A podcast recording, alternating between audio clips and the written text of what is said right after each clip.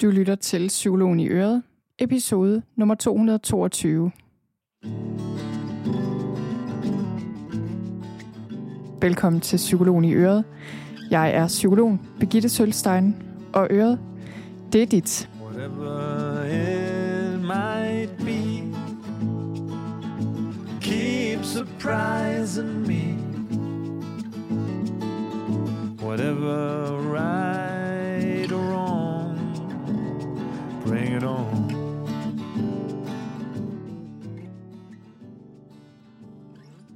Velkommen til. I dag skal det handle om det at holde retræte. Og det jeg vil gøre her, det er, at jeg giver dig et dagsprogram til, hvordan du kan holde en solo hjemmeretræte, eller måske et andet sted, så du kan bruge en dag eller et stykke tid, nogle timer, en dag eller flere dage, hvis du vil, til at få noget ro og klarhed og energi, og mærke, hvordan du har det. Så det glæder jeg mig rigtig meget til at dele med dig. Det er et emne, jeg har ville tale om i lang tid faktisk, øh, fordi det er noget, jeg gør en gang imellem for mig selv, og det er virkelig noget, jeg kan mærke er godt for mig, og den måde, jeg holder retræte på selv, det er noget, der har ændret sig med årene, og der er mange måder at gøre det på, og det er også noget af det, jeg gerne vil sige noget om her, at det der med at holde retræte, det er ikke nødvendigvis noget med at tage til Bali eller samsøge en uge på yoga-retræte eller hvad nu. Det kan se ud på mange måder. Og øh, den retræte, jeg øh, var på sidst, det var i foråret, og den var rigtig god. Det var ikke hjemme, det var øh, et hotel, jeg tog på. Det var et helt fantastisk hotel, og jeg har taget nogle billeder, som jeg har lagt op på øh, min hjemmeside på noterne til den her episode, som du kan hoppe ind og se, hvor, øh, hvor du kan se, hvordan jeg havde indrettet mig i mit lille øh, hotelværelse, som faktisk ikke var så småt og der var yogamåtte og det hele. Selvom jeg havde taget min egen med, så var der faktisk en, og det var bare super lækkert. Og det hotel, jeg var på, var et hotel, der hedder Manonle Suite. Det ligger i København, et af guldsmedens hoteller. Og ja, det her, det er ikke nogen reklame. Jeg har ikke noget samarbejde. Jeg reklamerer ikke for noget. Jeg, jeg synes bare, det er et super godt hotel. Og jeg kan bare rigtig godt lide den vibe, der er. Og jeg, det er ikke sidste gang, jeg har taget en hjemme, eller ikke en hjemmeretræte, men sådan en solo-retræte på et af deres hoteller. Men det var sidste gang, jeg var afsted, og jeg håber på at kunne... Øh, altså, som jeg også øh, kommer til at sige noget om lige om lidt, det jeg egentlig plejer at gøre, det er, at jeg gør det derhjemme tit, når det er den her type af solo retræte, hvis mine børn og min mand er ude af huset af en eller anden grund en dag eller to. Det har jeg i hvert fald gjort nogle gange, men jeg kan godt mærke, at det at tage i sommerhus eller på hotel eller et eller andet, det er også rigtig godt. Især også, fordi jeg har haft en lang periode, hvor jeg har arbejdet rigtig meget hjemmefra. Så jeg kan godt mærke, at det der med at skifte rammerne ud, det er rigtig godt. Men hver ting til sin tid. Så øhm, det, jeg simpelthen vil gøre her, det er, at jeg lige vil sige lidt om, hvorfor det kan være en god idé at holde en retræte, og, og det her med, at det kan være mange ting og se ud på mange måder. Og jeg vil også sige noget om, hvordan du kan forberede din retræte, og hvad du skal bruge, eller hvad du skal tænke på, du måske skal bruge i hvert fald, og hvilke elementer en retræte kan bestå af. Og så, så har jeg det her, jeg har lavet det her dagsprogram for en dags retræte, som jeg gennemgår her, og som du også kan se i noterne til episoden her inde på min hjemmeside. Og så siger jeg også lidt om, hvad man kan forvente, at der sker i løbet af sådan en dag, hvor man holder retræte. Og så siger jeg lidt om mit forløb ro. Men en retræte, altså øh, hvis vi skal kigge på, hvad det er sådan øh, helt konkret, så retræte, ordet, det betyder tilbagetrækning. Så det handler dybest set om at skabe nogle rammer, og skabe noget ro og rum til, at du kan mærke dig selv og finde klarhed og stillhed.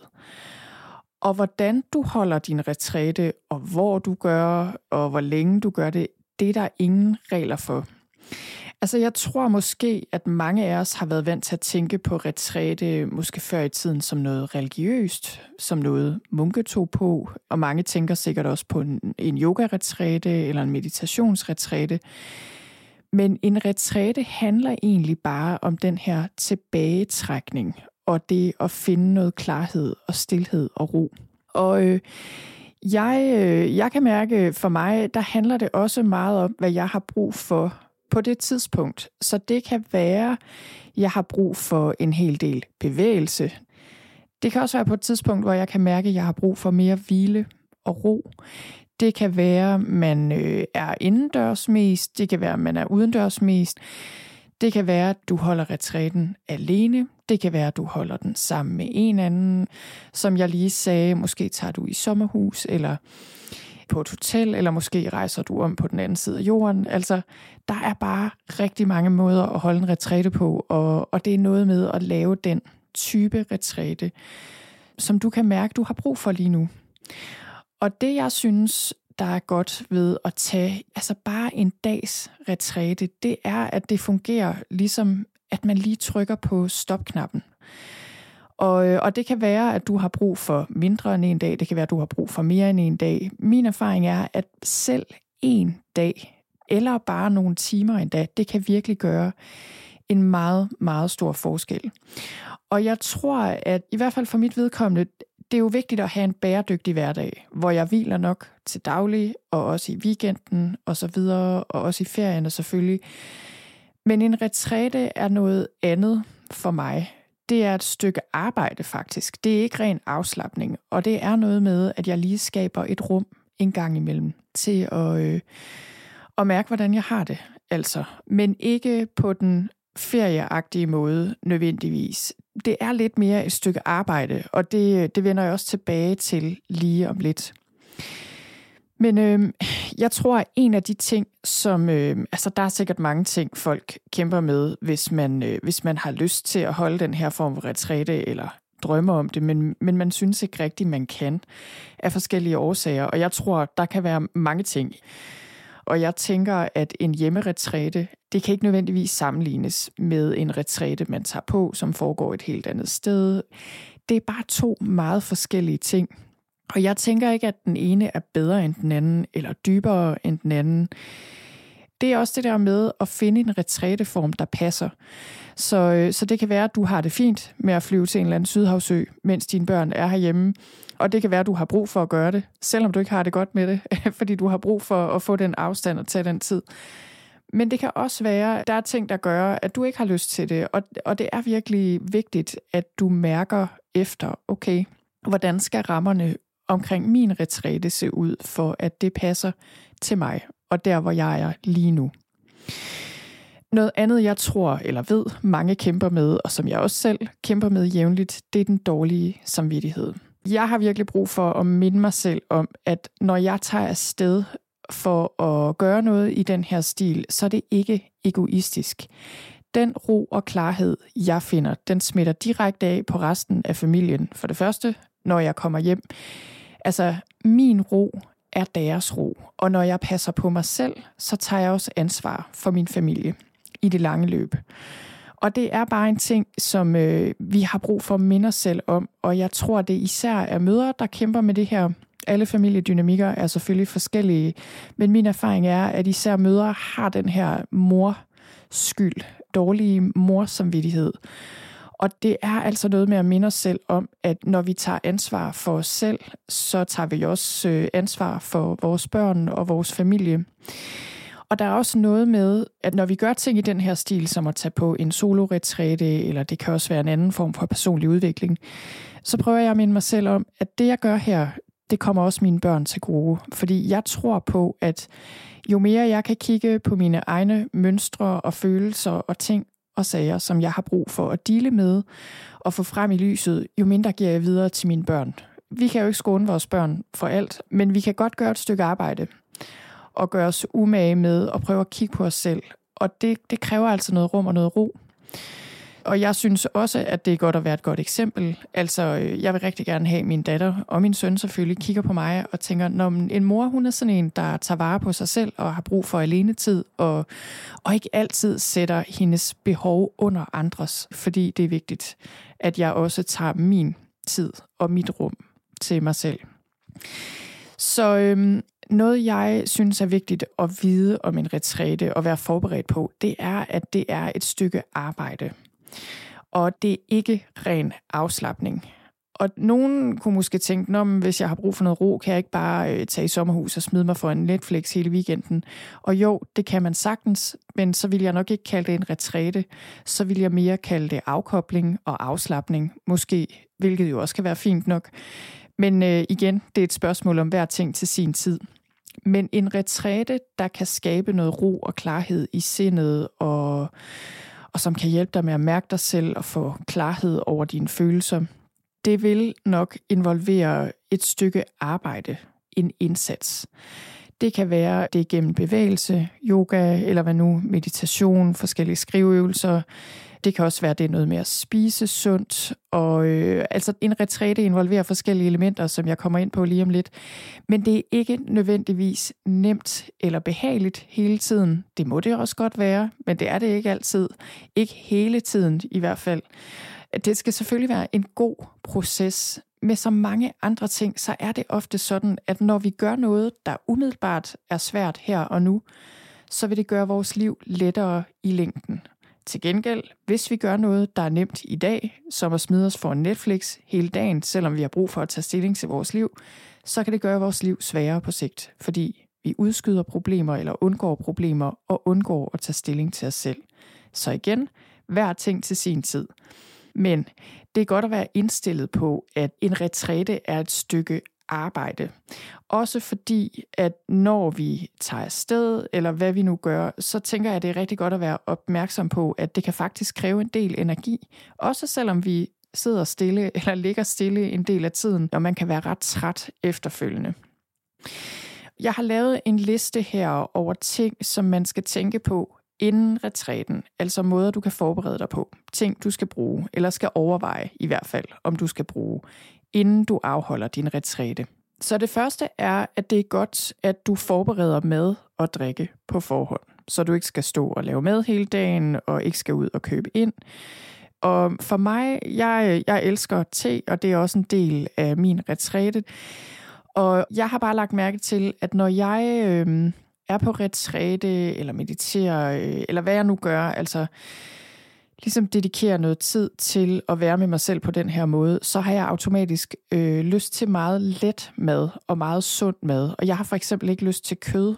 Jeg er egentlig ikke vegetar som sådan, men jeg kan mærke, at jeg naturligt ikke har så meget lyst til at spise kød, egentlig det meste af tiden, men især når jeg laver den her slags ting. Så det var det med maden og det med drikke. Så er det noget med også at have styr på tøjet. Hvis du skal bruge tøj til yoga for eksempel, det kan også være, at du skal ud og gå en del eller opholde dig udenfor. Tænk på at have tøjet i orden. Så skal du overveje, om du skal have en timer, der ikke er din mobiltelefon.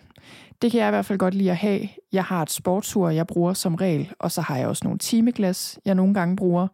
Ulempen ved dem er, at man kan ikke høre, når de ringer. Jeg kan godt lide at bruge dem for eksempel til yoga, egentlig så stiller jeg mit 10 minutters eller kvarters eller halv times timeglas, og så kan jeg jo bare kigge på det. Men ellers, en timer, der ikke er din mobiltelefon. Du må selvfølgelig godt bruge din mobiltelefon. Det er bare, jeg kan godt lide at have den af vejen, fordi det distraherer mig. eller hvad skal man sige? Jeg bliver bare meget mere fristet til lige at se, hvis der er nogen, der har ringet eller skrevet til mig og sådan noget. Det gider jeg ikke. Godt. Næste ting. Hvis du skal bruge guidede meditationer og yogavideoer for eksempel, eller andre øvelser, så have dem klar. Næste ting er, at du skal have udstyret klar. Altså det kan være din yogamåtte for eksempel, det kan være tæppe, en meditationspude, røgelse kan jeg også godt lide at bruge, eteriske olier, starinlys. Altså, det er ikke fordi, man behøver at bruge de her ting, men overvej, om du har brug for nogle remedier i den her stil så skal du have en notesbog eller dagbog klar til noter og skriveøvelser. Det er i hvert fald noget, jeg bruger meget.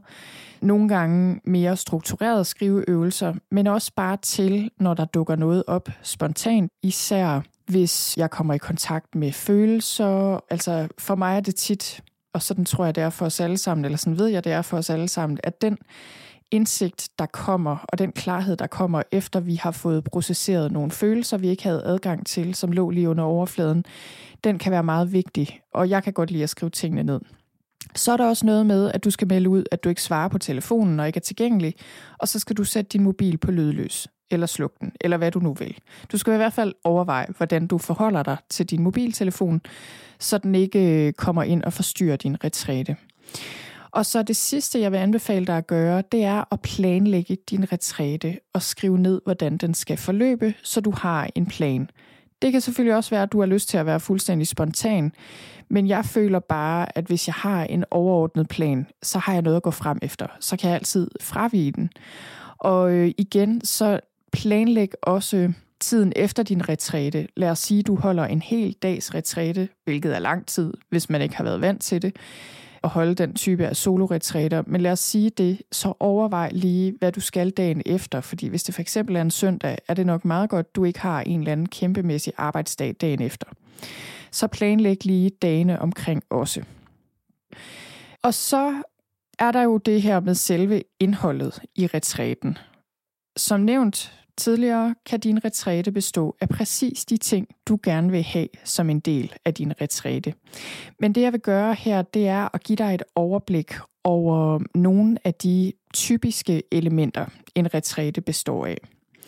Det første er naturen, i mine øjne så er naturen den bedste ramme omkring en retræte, eller i hvert fald et vigtigt element i en retræte. Så det kan være, at du tilbringer hele dagen udenfor i naturen, eller det kan være, at du har elementer af naturen med indenfor, altså sten eller blomster eller hvad det nu er. Så er der bevægelse, der skaber nærvær. Og når jeg siger det, så er det fordi, jeg mener ikke træning i fitnesscenteret eller intens motion, nødvendigvis i hvert fald. Den type træning er ikke en del af min retræte, fordi der har jeg virkelig brug for at få noget ro og stillhed i, i krop og sind. Men bevægelsesformer, der skaber nærvær og ro, kan være yoga, qigong, gåture, det kan også være dans. Altså det kan jo være forskellige ting. Altså det skal være noget, du mærker skaber ro og nærvær. Så øh, for mange tror jeg, det kan være godt i løbet af en dagsretræte at veksle mellem bevægelse og mere stillesiddende eller liggende aktiviteter. Og det kan være, at du kan mærke, okay, jeg har virkelig brug for masser af bevægelse i løbet af min dag. Og det kan også være, at du kan mærke, at nej, jeg har faktisk ikke brug for at bevæge mig ret meget. Så det var bevægelse. Så er der meditation. Og der findes mange typer af meditation, og dem vil jeg ikke komme ind på her. Men man kan sige, at en klassisk form for meditation, det er mindfulness-meditation med fokus på åndedrættet, og det er noget, jeg selv bruger meget, det er noget, jeg selv underviser meget i, i min forløb, og det er en, en enkel form for meditation, og et rigtig godt sted at starte, og ligesom en basis. Men øhm, man kan sige igen, det kan være meget forskelligt, hvor man er i forhold til meditation, hvis du aldrig har prøvet det før så kan det være et godt sted at starte. Det kan også være, at du har så meget stress og uro i kroppen, at en klassisk meditation, det er for meget lige nu. Så det er vigtigt at mærke efter. Og jeg tror, hvis man lytter til sig selv og stoler på de signaler, kroppen kommer med, sindet kommer med, så vil du automatisk respektere dine egne grænser, og så, så er det ikke noget problem at tage en dagsretræte på den her måde. Men det er vigtigt at, at huske på, at man må gerne jeg tænker, de fleste, der, der laver en retræte enten på en dag eller flere dage, får forskellige reaktioner og følelser og restløshed og ting og sager, der dukker op.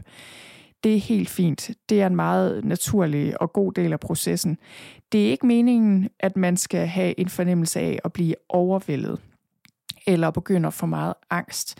Det er et tegn på, at du presser dig selv for meget og øh, at du har brug for at øh, måske at bruge andre øvelser, eller have noget mere støtte i processen, og gå mere nænsomt frem. Og typisk, hvis du bliver meget overvældet, øh, for mere kaos i sindet, og det bliver ved, så er det et tegn på, at du skal bruge aktiviteter, der grounder dig mere. Det kan være, at du skal bruge kroppen mere, og have mere åbne øjne, og bruge sanserne mere, end de her mere indadvendte meditationer, i hvert fald til en start. Det er sådan en generel retningslinje. Så er der også kropsfokuserede meditationer, som ikke bare fokuserer på åndedrættet, men hele kroppen eller forskellige dele af kroppen. En body scan er også en klassisk meditationstype. Og jeg oplever, at det at fokusere på kroppen, det er virkelig noget, der kan give en bedre jordforbindelse, en bedre kontakt til kroppen, til følelserne og det er noget, som virkelig kan være en gave til kroppen. Hvis du er meget stresset, men hvis du også, også hvis du har smerter, eller er syg, eller har det svært med din krop for eksempel, eller er ude af kontakt med den. Så er der andre typer af meditationer og øvelser, der, der har fokus på sanserne. En type, jeg rigtig godt kan lide, det er meditation på lytning, altså det bliver også nogle gange kaldt deep listening. Det tror jeg er noget, jeg kommer til at lave en, en hel podcast episode om på et tidspunkt. Men, øh, men der er forskellige former for øvelser, hvor man kan involvere sanserne. Man kan fokusere på duft, på smag eller på andre sanser, og de, er, de kan virkelig også være gode, især også at bruge i naturen. Eller sammen med mad eller te for eksempel. Så er der de compassion-fokuserede øvelser, som også er noget, jeg arbejder rigtig meget med i mit arbejde, men som jeg også altid har med, når jeg laver en retræte selv. Så compassion-fokuserede øvelser og, og hele tingen omkring compassion, indre venlighed, kærlighed, medfølelse, det er noget, der har vundet frem i psykologien og i forskningen, især de senere år. Det er ikke noget nyt, men det er noget nyt, at det er blevet så udbredt, og at der bliver forsket så meget i det. Det er virkelig et vigtigt element i alle øvelser, vil jeg sige. Men det at lave målrettede øvelser, compassion-fokuserede øvelser, det er virkelig en god ting, og det er noget, der skaber ro i nervesystemet. Det er noget, der gør, at vi kan få hul igennem til vores følelser. Og jeg føler, at det er bare en essentiel ingrediens i løbet af din retræte. Så er der også skriveøvelser, og dem findes der jo også mange af. Her på min podcast har jeg tidligere delt om øh, dagbogsøvelser og forskellige typer af skriveøvelser. Jeg bruger selv skrivning rigtig meget, når jeg holder en retræte. Jeg skriver typisk meget, måske først på dagen, for ligesom at få noget klarhed i sindet, og også efter de forskellige meditationer. Det kan være, at jeg laver nogle målrettede skriveøvelser. Det kan være alt muligt. For mig er det en vigtig del, en vigtig form for meditation, kan man næsten sige. Sådan tror jeg ikke, det er for alle, men altså, sådan har jeg det. Så er der øh, de mere uformelle øvelser, kunne man sige. Det vil sige nærvær og ro under måltider for eksempel, eller når du bare går fra A til B og gør de ting, man nu gør i løbet af en dag, hvad end man er på retræte eller ej. Så det er det, man kan kalde den uformelle praksis. Og her er der også en mulighed for at træne nærvær, for eksempel når du spiser og drikker. Så det var lige en gennemgang af mange forskellige elementer, som en retræte kan bestå af. Og jeg, jeg kommer lige til at tænke på en, øh, jeg ikke tog med her, men nu nævner jeg den lige alligevel. Nemlig mere kreative, altså det at udtrykke sig kreativt. Og jeg tror egentlig, det er måske også det, jeg nogle gange lidt gør, når jeg skriver. Men for dig kan det måske være noget med at male, øh, eller bruge dine hænder på en eller anden måde. Det kan også være sang eller musik, eller hvad det nu er. Og det, øh, det glemte jeg måske egentlig også at sige. For mig er musik også en ret vigtig del af en retræte, især i forhold til dans. Jeg bruger nogle gange en form for dans, der hedder de fem rytmer af Gabriel Roth. Det er sådan noget lidt flippet noget, men jeg, jeg kan rigtig godt lide det. Men, øh, men det behøver man ikke. Men øh, jeg tænker, at det her med simpelthen bare enten at finde god musik at danse til, eller musik, der er særligt udviklet til at danse mere spontant, det kan være en rigtig god form for meditation også. Og også en form for kreativt udtryk. Okay, det jeg vil gøre nu, det er egentlig lige at bare hurtigt gennemgå et dagsprogram for en heldags retræte. Og du skal kigge på det, du kan gå ind på min hjemmeside og kigge på det, og så skal du lægge dit eget program. Og måske har du brug for bare at bruge en formiddag til en start, eller en halv dag, eller flere dage. Altså, det her er bare et udkast, og det her er egentlig også mere eller mindre det, jeg gjorde, da jeg var på retræte her i foråret. Ikke helt, fordi der er nogle ting, jeg har taget ud, men det her er mere eller mindre den måde, jeg holdt en retræte på i foråret. Og det her program, det varer fra klokken 9 til klokken 18. Så klokken 9, et koldt bad. Enten i en sø eller et hav, eller en tur under den kolde bruser, hvis man ikke lige har en sø eller et hav i nærheden. Klokken 9.30, 45 minutters yoga eller en anden form for bevægelse. Klokken 10, 25 minutters liggende bodyscan. Den kan også være siddende eller stående selvfølgelig. Og klokken 10.30, 15 minutters skrivemeditation. Som også er noget, jeg har beskrevet tidligere. Det er noget, jeg har lavet en podcast episode om. Og, og egentlig, for mig handler det meget bare om at skrive af og, og ligesom sætte ord på det, der foregår i mit sind, bare på papir. Og så kl. 11, en gåtur i naturen, 30-60 minutter. Og det var formiddagen, og så er der en frokostpause med frokost og et hvil. Og så kommer eftermiddagen kl. 13, 20 minutter siddende meditation med fokus på åndedrættet. Kl. 13.30, 20 minutter siddende loving kindness meditation, som er en compassion-fokuseret meditation, hvor man sender kærlig venlighed til sig selv og til andre.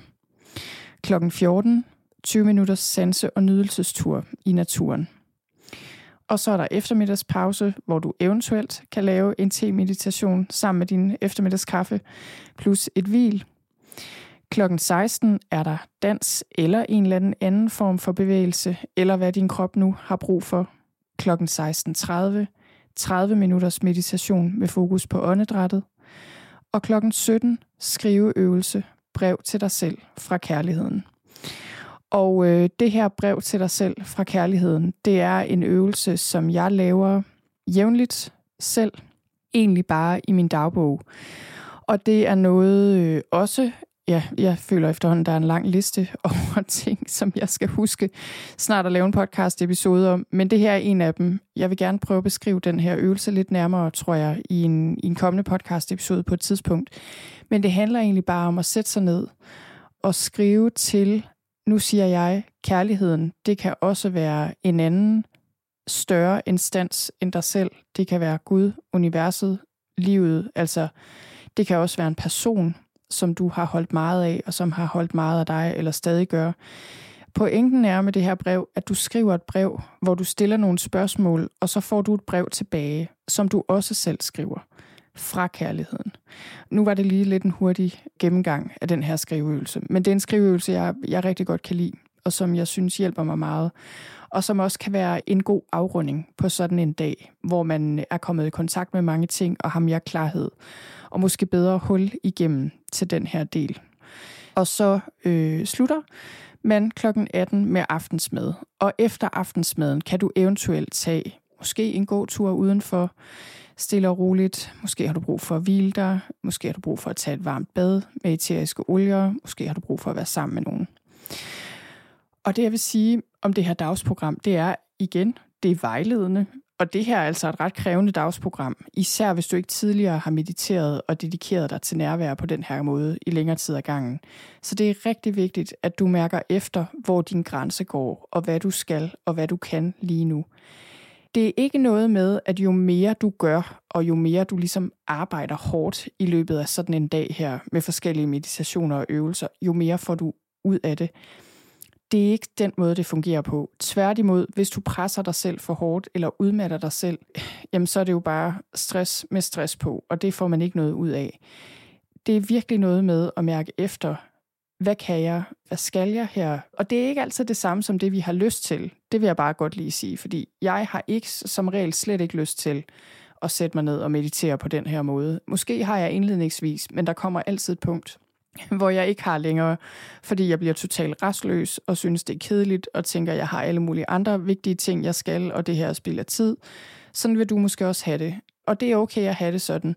Men hvis du kan mærke, at du øh, af en eller anden grund altså, bliver meget udmattet, eller bliver for urolig, eller hvad det nu er, så, så er det virkelig noget med at respektere det og stole på, at en lille smule, og det at være blid ved dig selv, og virkelig lytte til kroppen, det kommer man meget længere med i længden, end det der med at tro, at du ligesom skal mase dig igennem sådan et dagsprogram her, bare for at leve op til en eller anden forventning for dig selv, eller fordi du tænker, om så kan jeg hurtigere komme af med stress, eller hvad det nu er. Okay, Nå, men her til sidst, så vil jeg lige sige, for det første, hvor finder man så de her meditationer og øvelser? Og det kan være, at du er vant til at dyrke yoga og meditere og så videre, og du ved præcis, hvor du skal finde alle de her øvelser. Det kan også være, at du har lyst til bare at meditere selv, uden en guide, øh, lave yoga for eksempel, uden en guide. Og når jeg laver en retræte på den her måde, så er det som regel en blanding af guidede meditationer, øh, måske yoga-videoer, og så nogen, hvor jeg selv mediterer og selv laver yoga. Og som sagt, jeg danser også som regel til særlige playlister eller særlige typer af musik. og, øh, og laver skriveøvelser. Og nogle af især skriveøvelserne, synes jeg egentlig, det er også nogen, der tit bare opstår spontant, altså hvor jeg bare skriver. Men ellers på min hjemmeside har jeg øh, en del gratis meditationer. Jeg vil dog sige, at der er en tendens til, at de gratis meditationer er mere korte øh, end dem, jeg har beskrevet her. Men hvis man går ind på hjemmesiden og klikker på øh, den kategori på min blog, der hedder meditationer og øvelser, så kommer man simpelthen ind til alle de podcast-episoder og blogindlæg osv., der indeholder de her meditationer, og dem kan man kigge på. Og på samme måde, så findes der jo rigtig mange gratis meditationer og yoga-videoer og ting og sager alle mulige steder. For eksempel på YouTube, og der er også en del apps, som man kan downloade gratis eller betalt, hvor der er meditation og også yoga. Så det er selvfølgelig noget med at finde frem på forhånd, så man ikke skal sidde og surfe rundt på YouTube halvdelen af dagen. Det kan være, at du har lyst til at tilmelde dig en yoga-streaming-tjeneste, eller som sagt, øh, ja, apps. Det er klart, udvalget er meget større på engelsk, end det er på dansk. Det har jeg en tendens til at bruge, men det ved jeg godt, det er ikke alle, det fungerer for. Og der findes også rigtig mange gode danske, både meditationsapps og øh, yoga-videoer. Og øhm, en ting, som jeg rigtig godt kan lide at bruge en gang imellem, det er enten, jeg har en streamingtjeneste, jeg har Apple Music, som jeg er super glad for. Der har jeg nogle playlister med musik, jeg synes egner sig til både meditation og skriveøvelser. Og så er der også på YouTube, hvis du søger på afslappende musik eller relaxing music, så dukker der sådan nogle helt vildt gode playlister op, synes jeg med meget flotte videoer for det første, men det, dem kigger man så måske ikke så meget på lige der. Jeg vil sige, at nogle gange sætter vi dem på fjernsynet derhjemme, når børnene så tegner, øh, eller jeg laver yoga eller noget. Men altså, jeg synes faktisk, jeg kan rigtig godt lide den slags musik. Især, øh, det er lidt forskelligt. Jeg kan godt lide dem, som er relaxing piano, altså afslappende klavermusik. Der er nogen, der er sådan lidt mere flyde flyde og sådan mere send. Øh, meditationsagtige, det er jo bare smag og behag. Og så vil jeg også sige, at du kan overveje at tilmelde dig mit stressforløb RO, som indeholder alle de meditationer og øvelser og yoga, som man skal bruge til en heldags retræte derhjemme. Og der er også et program, man kan tage udgangspunkt i. Og RO har et mind-body-bibliotek, hvor der er en hel del meditationer og øvelser, og det er altså nogle af dem, jeg har plukket ud ind i forløbet og sat sammen til en heldagsretræte, som jeg inviterer deltagere til at overveje. Det er ikke noget, man skal overhovedet, men man kan overveje det. Så der ligger det hele altså inde lige til at gå til. Så det kan du også overveje. Til sidst, inden jeg smutter igen, så vil jeg lige sige det her med en dagsretræte på den her måde, føler jeg jo først og fremmest bare giver kroppen og sindet rigtig meget. Og det er aldrig rigtigt til at vide på forhånd, hvordan det bliver. Altså hvordan man oplever det i løbet af dagen. Det kan være nemt og dejligt og behageligt og afslappende, og det kan også være ret intens og ret krævende. Så, øh, så det er bare for at sige, at det er meget godt at være forberedt på, at der kan dukke lidt af hvert op i løbet af sådan en dag. Det er meget normalt, at der dukker restløshed op, kedsomhed, utålmodighed, uro, ubehag, smerter måske i kroppen eller følelsesmæssigt, sorg, vrede. Det er faktisk et godt tegn, hvis du begynder at komme i kontakt med forskellige følelser. Det kan være, at de har ligget gemt under overfladen i lang tid, og det kan være rigtig godt at begynde at mærke kroppen, også selvom det ikke indledningsvis er specielt behagelige følelser. Og fordi det kan blive så intenst og også forholdsvis ubehageligt eller medfører smertefulde følelser, for eksempel, så kræver det også en hel del selvdisciplin at holde sig til en planlagt hjemmeretræte. Så øh, jeg føler, at hvis man er sammen med andre, så er det klart, så er det nemmere, fordi rammen er sat, og man føler ligesom, man skal leve op til den, eller man vil gerne deltage i den ramme, der nu er sat for retræten det er meget sværere på sin vis at gennemføre sådan et program her, når man er hjemme. Det føler jeg i hvert fald, fordi det sekund, det bliver kedeligt eller frustrerende, så kan man jo bare rejse op og gøre noget andet. Og det er der ikke nogen, der opdager. Så jeg føler, det er sådan lidt dobbelt, fordi på den ene side, så føler jeg, at en retræte, når man er afsted sammen med nogen, den giver mere dybde og nærvær på sin vis. Og der er også noget med, når man er en gruppe sammen, så kan det give noget helt andet. Så det, det er bare to meget forskellige ting. Men på den ene side føler jeg, at det som regel giver mere nærvær og dybde.